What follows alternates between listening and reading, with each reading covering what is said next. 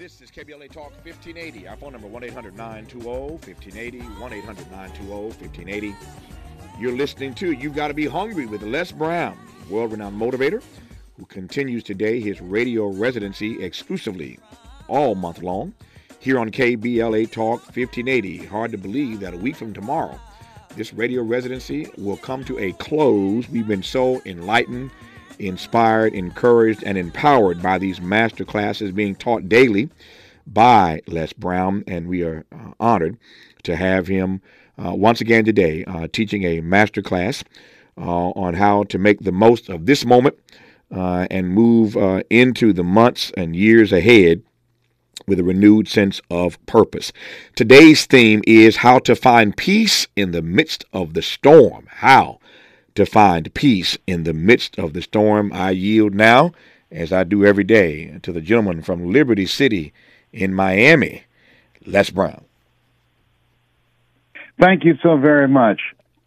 I, I wanted to today to first thank you and and I, I love W.B. Du Bois and the the letters that he and Marcus Garvey had going back and forth. Have you ever read those letters? I have indeed, absolutely. Yeah, uh, it was fascinating. Those two minds locking together. Uh, something that I, I want us to focus on right now, and and that is how to find peace when you're marginalized. How to find find peace when you are in a culture that does not recognize your humanity. How how to do that? And a person who I feel that was the embodiment of that and was the spiritual ambassador for the civil rights movement was Dr. Howard Thurman. And Dr. Thurman uh, was a, a man that everybody in the civil rights movement during his day recognized and went to for counsel. Daddy King, Dr. Martin Luther King Jr., his father, uh, when he uh, talked to Dr. King at a level where he felt that he'd done all he could do for him, he sent him to Howard Thurman to be mentored by Howard Thurman. And Howard Thurman in 1935 led a six month delegation uh, to India and met with and talked with Mahatma Gandhi. He had a tremendous influence on, on leaders around the world. A, a book that I've read for the sixth time called Jesus and the Disinherited. Mm-hmm. That's a book by Dr. Howard Thurman, his, his, his greatest work and had great influence on the civil rights movement. And he was a man that he he he became he had he the pastor of the first interracial interdenominational church in the United States. Uh, he studied under Dr. Benjamin Mays, uh, the Church for the Fellowship of All Peoples, the church that he started. He graduated from Morehouse College in 1923. And, there are things that we can learn from him because as we begin to, to face something that we don't talk about, and that is the impact that racism has on our mental health. When you look at racism, the systemic and structural racism, interpersonal racism, institutional racism, internalized racism, reverse racism, oppression and, and racial trauma. It's, it, it's traumatizing. And so he gives us some anchors of things that we can do today that can allow us to, to use those on, on a regular basis. And, and one of the things that he believed in, he said that we must, in the midst of whatever we are dealing with, we must create a ritual that will connect us within ourselves so that we can continuously revisit the reality that there's more to us than just being a bag of bones and blood. That we have a divine presence in us that enable us to handle whatever life throws at us. And he talked about this from the perspective that when you're in a in a a, culture that does not recognize your humanity. He was working at this white family's house, and a little girl came outside, a little white girl, and he was raking leaves, and and she just came out and just deliberately messed him up. And he said, "Don't do that." and she messed him up again and started spreading them all over the yard. And he said, If you do that again, I'm going to tell your mother. And then he realized that he made a mistake because her mother was wrapped around her finger. She manipulated her mother, but her father, that was a different issue. He said, I'm going to tell your father. And that little girl got angry and she came over to him and she had a ballpoint pen and she stuck him with it. Mm. She stabbed him with it. And he said, ow. And she said, you can't feel that. You're a Negro. That little young girl had been taught that we can't feel pain, that we are subhuman. And, and he said that we must always anchor ourselves in the sense of spirituality, not religiosity, because you won't hear ministers talk about Howard Thurman. Mm-hmm. He was not into organized religion. He has a sense of spirituality that we have to constantly work on remaining in a place within ourselves that regardless of what's going on outside of us, the irreducible evidence of who we are, that divine presence, is where we must anchor ourselves in order to navigate the storms of life and all the things that we are going to be faced with. We must take responsibility for our own growth mentally, emotionally, and personally to maintain a level of mental health. Mm. Let me start with this. Um, if you have not ever read Jesus and the Disinherited, the book uh, by Howard Thurman that Les Brown references now, let me just suggest to you in Black History Month, it's a book you ought to add to your collection. Um, if you've not read it, I can promise you that you will be enlightened, encouraged, empowered, inspired. I can also promise you, you're going to be challenged. Howard Thurman is going to challenge you to re examine the assumptions you hold, but he'll also help you expand your inventory of ideas. If you have never read the book, Jesus and the Disinherited, uh, I recommend it um, uh, as one you might want to delve into. Uh, uh like Les, I've read it more than once. Uh, and there's a great deal to take away from that book. So, one, let me just recommend that book, Jesus and the disinherited. First of all, first of all, I just love the title. I, I mean, when I first got exposed to it many years ago, I'm like, who would name a book Jesus and the Disinherited? That just sounds like something I want to read. Um, so it's a great title, but it's even uh, it's even greater when you crack the pages of it. And, and we'll talk about that in a moment with Les and get his take, uh, his takeaways from why that book means so much to him, why he's read it a half dozen times. We'll talk about that in a moment. I promise you. But let me let me let me ask this question right quick, uh, Les, before we move forward. Um, when Howard Thurman talks about that we need a ritual in your life, in your work, and in your witnesses, you are the motivator. You're the one that motivates all the rest of us in this country and indeed around the world to make the most of the moment that we find ourselves in. Have you had rituals in your in your in your process? I have, and I still do. Mm-hmm. When I get up in the morning, I have seven things that I write down that I'm grateful for. Mm. And I have affirmations that I repeat to myself. Lord, whatever I face today, together you and I can handle it every day in every way. I'm getting better and better. I'm getting healthier and healthier. I'm getting stronger and stronger.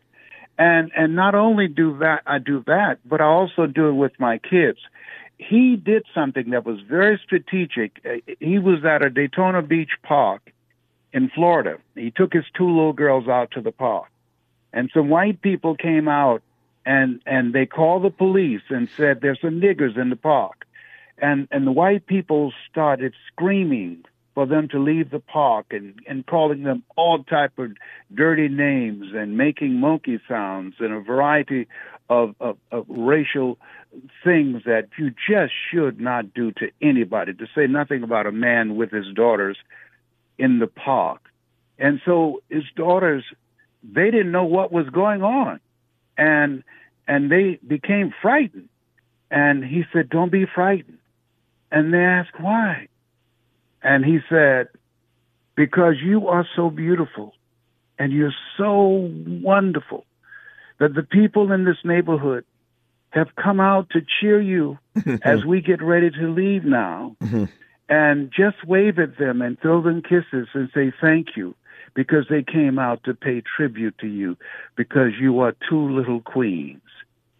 As he left the park with his daughters, because he did not want them to know and internalize the hatred that was being thrown at them by these white people and give them the mindset that there was something wrong with them because they were black.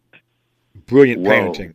Whoa, whoa, whoa, is right. Whoa is right. Brilliant parenting on the spot. I don't know that any of us would have thought to flip that thing in that moment to protect his babies the way Howard Thurman did it. Brilliant, brilliant parenting in the heat of the moment. Uh, we're just getting started around here in this hour of You've Got to Be Hungry with Les Brown on KBLA Talk 1580.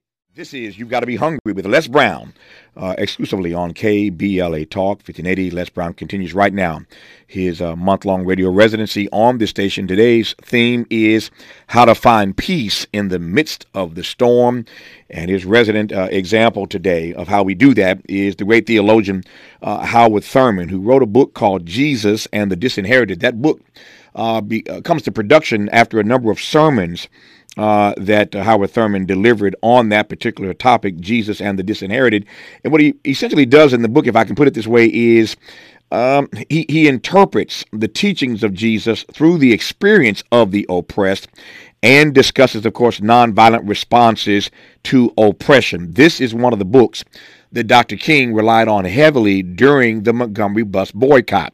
As King was leading that boycott in, uh, that bus boycott in Montgomery, King relied heavily on the writings of Thurman in this book, Jesus and the Disinherited, for how to navigate all these black folk doing something that black folk had never done in that way, coming together, getting off of these buses in a nonviolent way, uh, pushing back against the oppression uh, and forcing the city of Montgomery eventually to change the rules, to change the laws, and allow black folk to sit wherever they want to sit on those buses. I said on this program the other day, it is to my mind this, still the greatest example of black unity, I think, in the history of black folk in this country. Uh, I, I, I, would welcome any retort to that, any response to that, any pushback. But to my mind, I cannot think of a greater uh, example uh, than the Montgomery bus boycott when all these black folk got together. They all got on one page. The Bible might say they all got on one accord and they made something happen in Montgomery. But this book, Jesus and the Disinherited,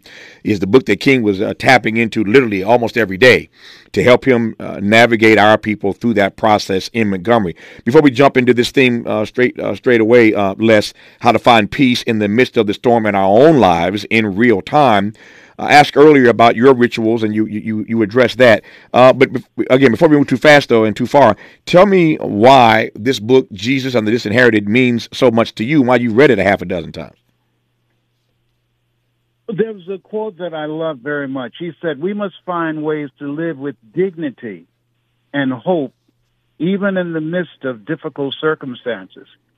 When I decided to become a motivational speaker, and I fell on tough times, and I was living in Detroit in the Penobscot building in my office on the 21st floor, and bathing in the sink down the hall, and hiding in the closet from the janitorial staff that came in to clean up. And I had to leave the next morning. I read that statement over and over again. I held my head up.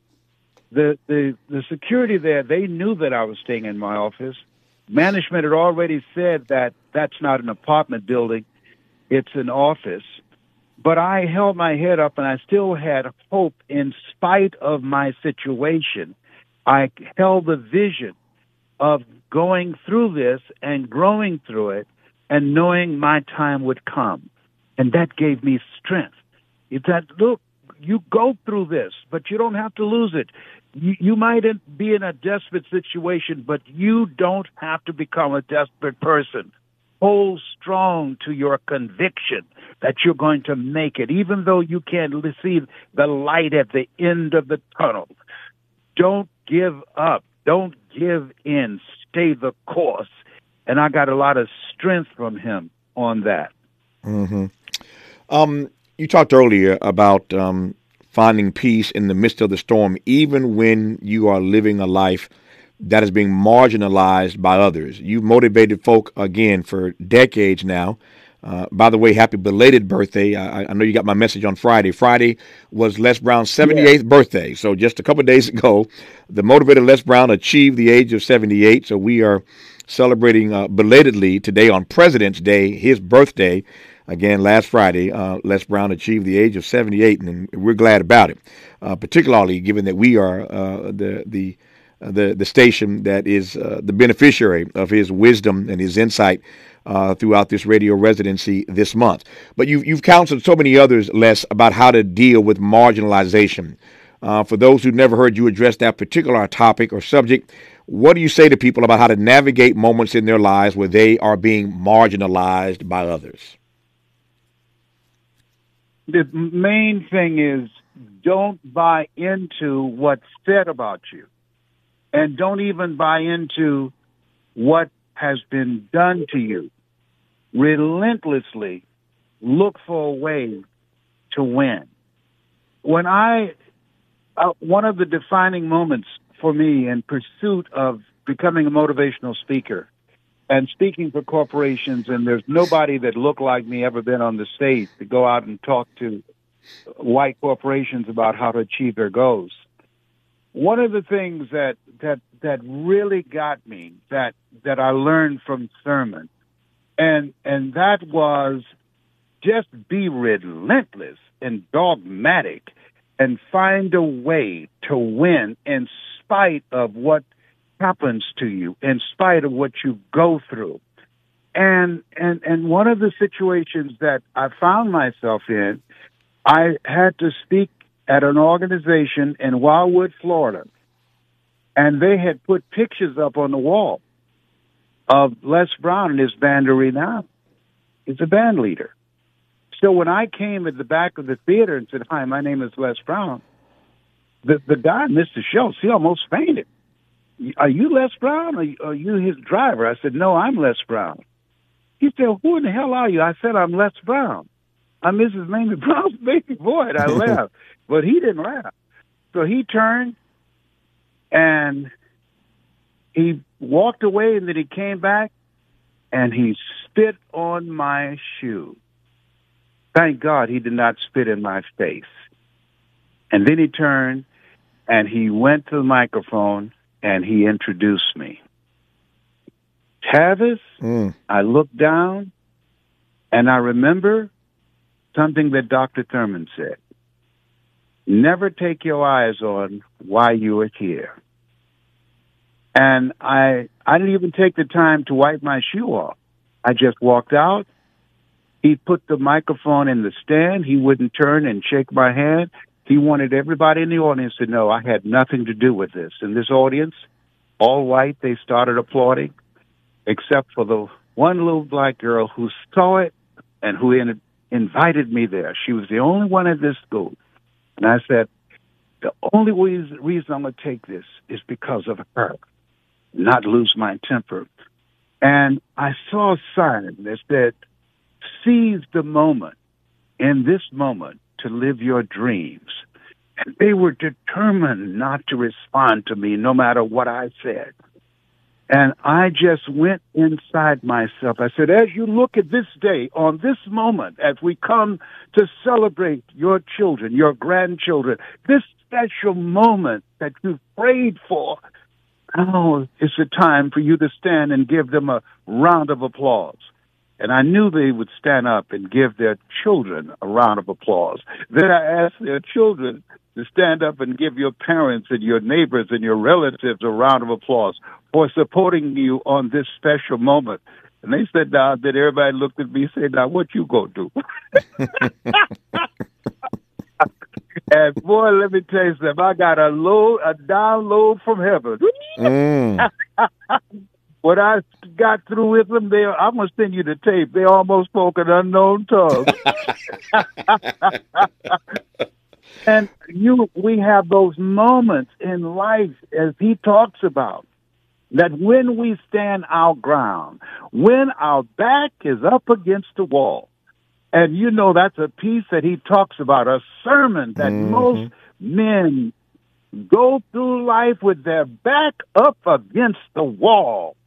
And, and my back was against the wall, but I didn't back down. I stepped forward. And that's what we must do as we're going through the trauma of racism, as we're going through all the things that's taking place right now, to know that this is a defining moment, that we are stronger than anything that they can throw at us now. And we must step forward, step into it, and handle it.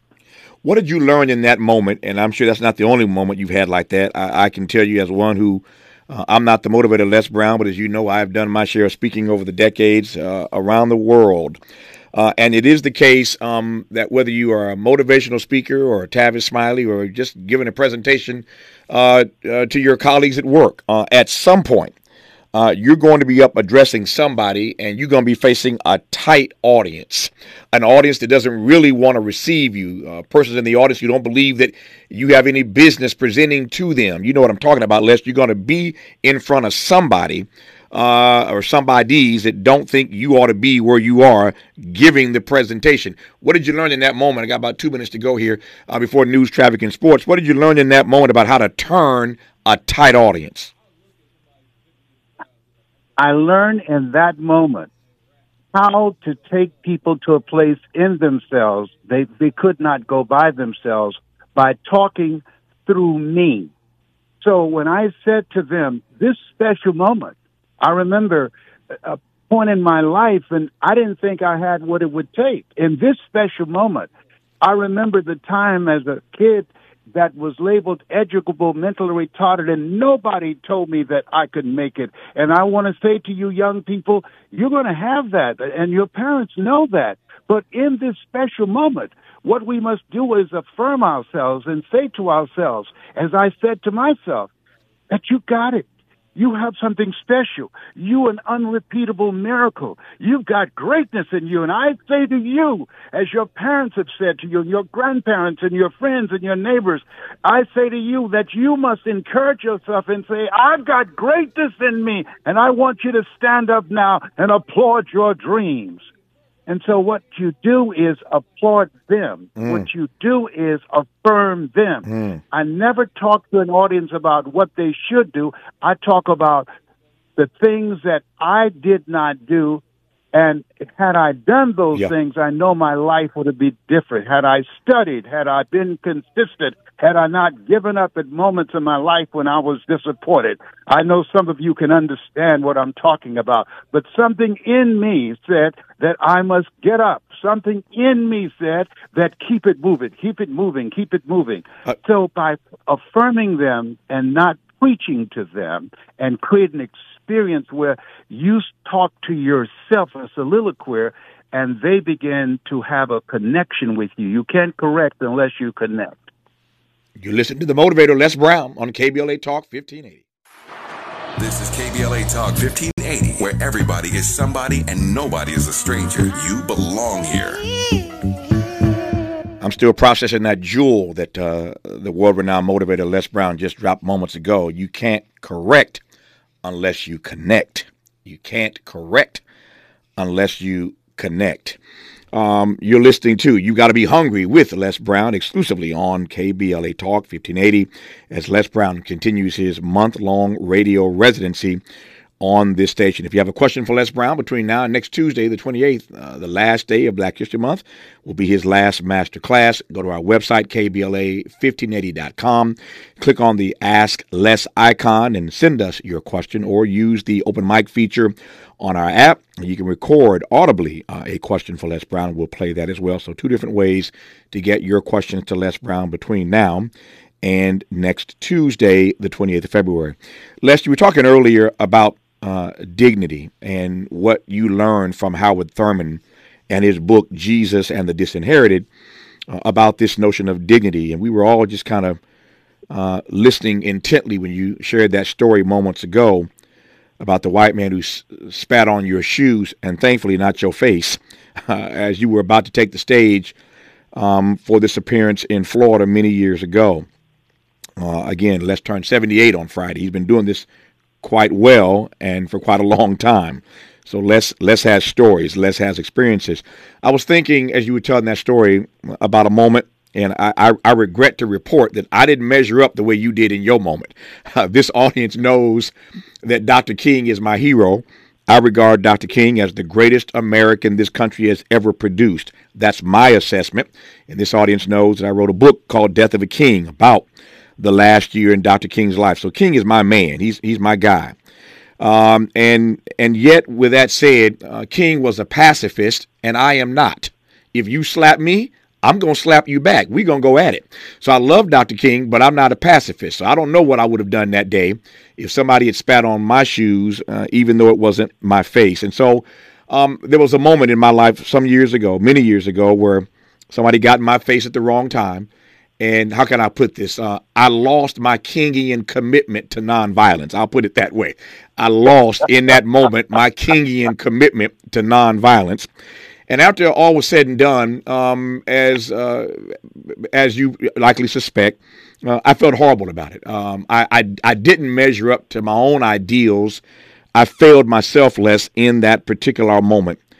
And I was talking to a very wise and dear friend of mine who said to me after listening to me, Tavis, I understand, but let me leave you with this. Even when you are justified, you want to remain dignified.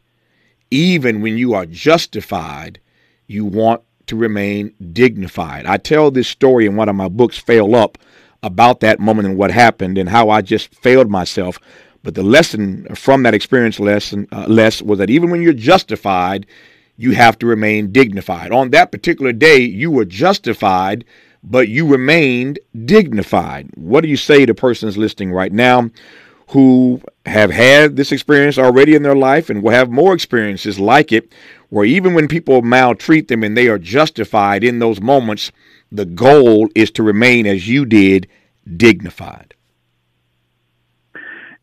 The way that you do that is you continuously spend time in silence and discovering and becoming aware of who you are. That we've been picked out. We've been chosen to be picked on mm. because we got it like that. We have the power in us. People fear us for the most part because of our genius, because of our ability, to make it against the odds because of all the things that have happened to us. I'll never forget one of the, the moments I had to be dignified when I was having dinner with Sam Axelrod, who I worked for as a door-to-door salesman. And his, his wife had said, why don't you invite Leslie over to the house to have dinner with us? And, and that was unusual. I'm 77, so that was unusual a white couple inviting an African American male to the house to have dinner, okay? And so then his son came in, Stanley, with their four year old daughter. And and so I'm seated at the table and he introduced me to Stanley and his wife and his granddaughter. Susie, I'll never forget. And before we got ready to pray, she got up from her chair and she came around and I thought she was going to just shake my hand or something, and she stood behind my chair, and I could feel a little hands at the back of my chair, and and and feeling my butt. And I said, "Excuse me," I said, "What are you doing?" She asked me, "Where is it? Where is it?" And I asked her, I said, "Where's what? Where is your tail?" Mommy, I can't find his tail and she was about to cry. I said, I clipped it off because when I, when I was sitting, sitting down, it would hurt so much and I didn't want it to continue to hurt. So I clipped it off. And so she said, okay. She asked me, will it grow back? And I said, yes, it will. Now I could have said, what in the hell are you feeling my ass looking for? Goddamn. you know, I'm sorry. You know, I, you know, it's a little girl. She was taught that I had a tail. People who look like me are monkeys. Mm. She was taught that. But even though I was justified of being angry and, and, and, and going off the deep end, this is a baby. I retain a level of dignity. And I made it a special moment for her. And I said, and when I go back, when I go back, I'm gonna let you know, okay? She said, okay, thank you very much. when he drove me home, the car was so quiet you could hear a rat pee on cotton. Mm-hmm. you know, you know that that story. He said, Les, I'm sorry. I said, you don't have to apologize, Sam. Yeah. Yeah, you don't have to apologize. Yeah. So, uh, I, I suspect there are folks listening right now who who hear the story, and there are parts of it that are funny. But when you said to Sam, Sam, you ain't got to apologize. I know some Negroes listening right now who wouldn't who wouldn't they, they wouldn't have gone that easy on Sam. Uh, and their take on their their take on this is that that little girl learned that somewhere and so you told Sam, Sam didn't have to apologize, but this girl needed to be corrected. I, I take your point that in that moment, perhaps it was not your place. In that moment at a dinner party that you've been invited to by some white folk, you wanted to remain dignified, even though you were justified. Um, is your point that, you know, that her being taught uh, uh, the, the, the proper way to engage black folk was not your domain? Because you, you told Sam, Absolutely you told, not. you told Sam, Sam, you ain't got to worry about it. Don't worry about it. No, no, because he's not going to do that. That's not my duty. Uh, Sam served a purpose. I have a mother and six brothers and sisters who needed me to make money so we can have food on the table. Mama was sick. Mm-hmm. I had to make some money. I had to sell some television sets. Mm-hmm. I had to keep the main thing the main thing. And the main thing was that Sam was a conduit for me making money mm. to provide for our family when mama could no longer work at the M&M cafeteria and clean homes on Miami Beach. And mama took care of my brothers and sisters. She adopted seven children. I was among the oldest, me and my twin brother Wesley. Wesley took care of them and took care of mama while I worked. No, that was not my place. Yeah. In case you didn't know, uh, Les just told you something about his backstory. Les is a twin. Leslie is his real name, Leslie and Wesley. So Les is a twin, uh, but Wes, with all due respect, doesn't do what Les does. Les been motivating us for years. We are honored to have him in this month-long radio residency on KBLA Talk 1580. You're listening to You've Got to Be Hungry with Les Brown unpack a little bit more with Tavis Smiley. The conversation continues right now. Right now. Right now. All right, Les Brown. I'm going to do something I've never done in uh, the entire month of your radio residency. I, I knew when you told that story that you were go- that you were going to hit a nerve. The minute we got to break, Miles got Miles got in my ear. My my my board up, JD, my producer, got in my ear. I'm putting both of them on microphone right now so they can tell you how they processed the story you told. JD, what, what's your take first on what you heard Les say about the little white girl thought he had grown a tail? Yeah, my take is simply where do you draw the line? Um, you know, I think about, I was just talking to Tavis about this. If I go to dinner and I have a white server who is obviously doing a horrible job, mm-hmm. and at the end of the service, I'm supposed to be, you know, I'm expected to tip them what am I supposed to do? Am I supposed to, in that moment, not tip them and then possibly reinforce the stereotypes that black people mm. don't tip? Or, you know, do I speak up in that moment and disregard the fact that I unfortunately don't just represent myself, but I also represent, unfortunately, you know, black people just like me? Take take that, Les Brown. That's a very good question. Number one, I would not tip them because I don't want to reinforce bad behavior. But TIP stands for to ensure prompt service. So I tip in the beginning. And I said something to my twin brother yesterday. He had some bad service the other day. He complained to the manager. And I said, Had they already served you your food? I said, You were making a very serious mistake. He said, Why? I wanted the manager to know this guy had a bad attitude. I said, he apologized to you and he lined up as they took turns spitting in your food. Mm. You never make an argument or try to be right with somebody who takes your food behind closed doors. So if somebody gives me bad service, I'm not going to tip them. I tip up front and I always get good service because I tip up front. Tip to ensure prompt service. All right, Miles, how did you take story? Uh, let's the story about the little white girl. Um, it caught me off guard because my mom and my parents always taught me that uh, you know, when you're not in a comfortable situation, you have every right to get up and leave. So I don't understand. I get not causing a scene right there. I get not taking it out on the child, also getting not taking it out on the brother that gave you a ride home. But mm-hmm. I wouldn't get in a ride with somebody that made me feel that kind of uncomfortableness as well, Les. That's where it threw me off. You're talking to a millennial now, Les Brown. Yeah, I didn't. I didn't feel. I didn't feel uncomfortable because I I knew that that, that, that where we are, the kind of culture that I live in. I knew and uh, and so she was just expressing what they lived in and and what they believe about us. I wasn't uncomfortable because I I don't have a tail and I don't grow tails. It was okay, and I was determined for them not to get me off center. And this is what Howard Thurman talked about, and and why I believe it's very important for us to stand up inside ourselves and not react but respond in a way that serves our best interests. Had I got up and left and, and been insulted, I had to walk home from Miami Beach over to Overtown, didn't have the money, and I'd have lost my job. So no, it, I had to put things in perspective. So, so it raises this question, which we'll get to when we come forward in our remaining moments with Les Brown. Uh, when do you chin check white folk? That's that's the question.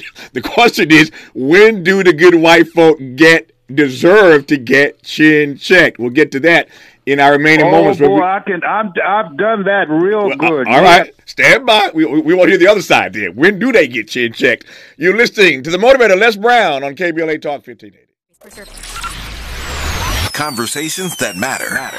You're listening to Tavis Smiley on KBLA Talk 1580. One more comment from our producer JD, who who, who uh, was discussing this with me during the break Les, and Then we'll get this final question to you about when we do check folk who maltreat us and push back against our humanity and our dignity. Uh, talking about Jesus and the disinherited. I digress. Your point, right quick, JD. Yes, uh, real quick, and thank you for about thank you for that advice about tipping in advance. I'll be sure to carry that with me moving forward. But I just, I guess, the broader question I was trying to get to is when do I have, when can I think about myself versus thinking about the collective when I'm in those situations uh, as a black person amongst white white people. I don't, we don't I don't believe that you and I, given who we are, that we don't want to be thinking in terms of just ourselves. Dr. King would be alive perhaps today and Malcolm if they just thought about themselves as opposed to the collective. Mm-hmm. We have a responsibility. Somebody paid the price for us to be here. And so, and uh, many of them went to jail, water hosed and beaten and lost their lives. So that's not an option for you or for me we must understand that. Notice that when when when when there's a mass shooting, they never say a white shooter. They will always identify the color of the shooter if the the shooter is black. That's the only time they identify. They don't they don't talk about white on white killings. They don't do that. And and and so the the thing is that they make blanket indictments of us. So that as we look at ourselves, we carry the burden. I don't call it a burden. I, I say it's an opportunity but, for but, us but, to hold ourselves to a higher standard because we have access. But the, Let me tell you why I got fired from radio, and I and I understand this. There was a Kahiki incident. A black guy had been beaten, a Vietnam veteran, at the Kahiki incident on Broad Street in Columbus, Ohio. I went on the air and I spoke out against it. The mm-hmm. general manager, he opposed that. He said, Don't talk about this anymore. And I said, I will continue to talk about it. The next morning I came to the station, the lock was changed. So guess what I did? I they didn't have the courage to to this is the young Les Brown. I'm not proud of this, so I want to just preface this. I looked up and there was a light on the window, the engineer's room. I drove my car up to the side of the building. I got on top of my car, knocked on the window. I said, Nick Bodie, do you know I'm crazy? He said, yes. I said, then open this door. Do you hear me? He said, I had nothing to do with it. He came and he opened the door. Mike Reeves, who saw me, the jock who I trained, he went out the back door. I went on the air. I said, this is Les Brown. There will be no music today. I'm going to talk about police brutality. I'm going to talk about James Allen Rhodes, the governor, tell him to pack his bags because we're going to vote his behind out of office. I'm going to talk about the mayor, Maurice Ferre, and all of, well, he's never the Brent, the Brent Sensenbrenner, and why we're going to vote him out of office. And so they have fired me. Mm-hmm. So they mm-hmm. called the Upper Arlington police. I barricaded myself in the studio. They knocked on the window. Young man, you've been fired. You're trespassing. I said, I can't come out. He said, come out now. You're trespassing. I said, look at all this furniture. I can't get past this furniture. Move it. I said, hell no, I don't work for free. I can't come out. You come in and I'll cooperate, ladies and gentlemen, and everybody can hear it. They're coming in. They're trying to get in now. They had to call somebody to break the door down and they arrested me. so they took me out of the studio in handcuffs. God sent me an angel named David Vines from Columbus, Ohio. A brother came up and said, you can't take him outside in handcuffs. They asked, why not? Said, have you looked outside? Says, no. Look outside. Over no. 3,000 black people yeah. had filled the field. He said, Les, you promise not to come back here again? I said, I promise. My work is done here. Yeah. I promise. I, we got, we got, I'm through. We got 60 And they took my handcuffs off and let me out. We got, 60, we got, we got that's a crazy story. The, the, young Les Brown. We got 60 seconds, Les. Uh, tell, tell me when uh, to your mind, we do in fact check white people, even though you didn't that night at that dinner?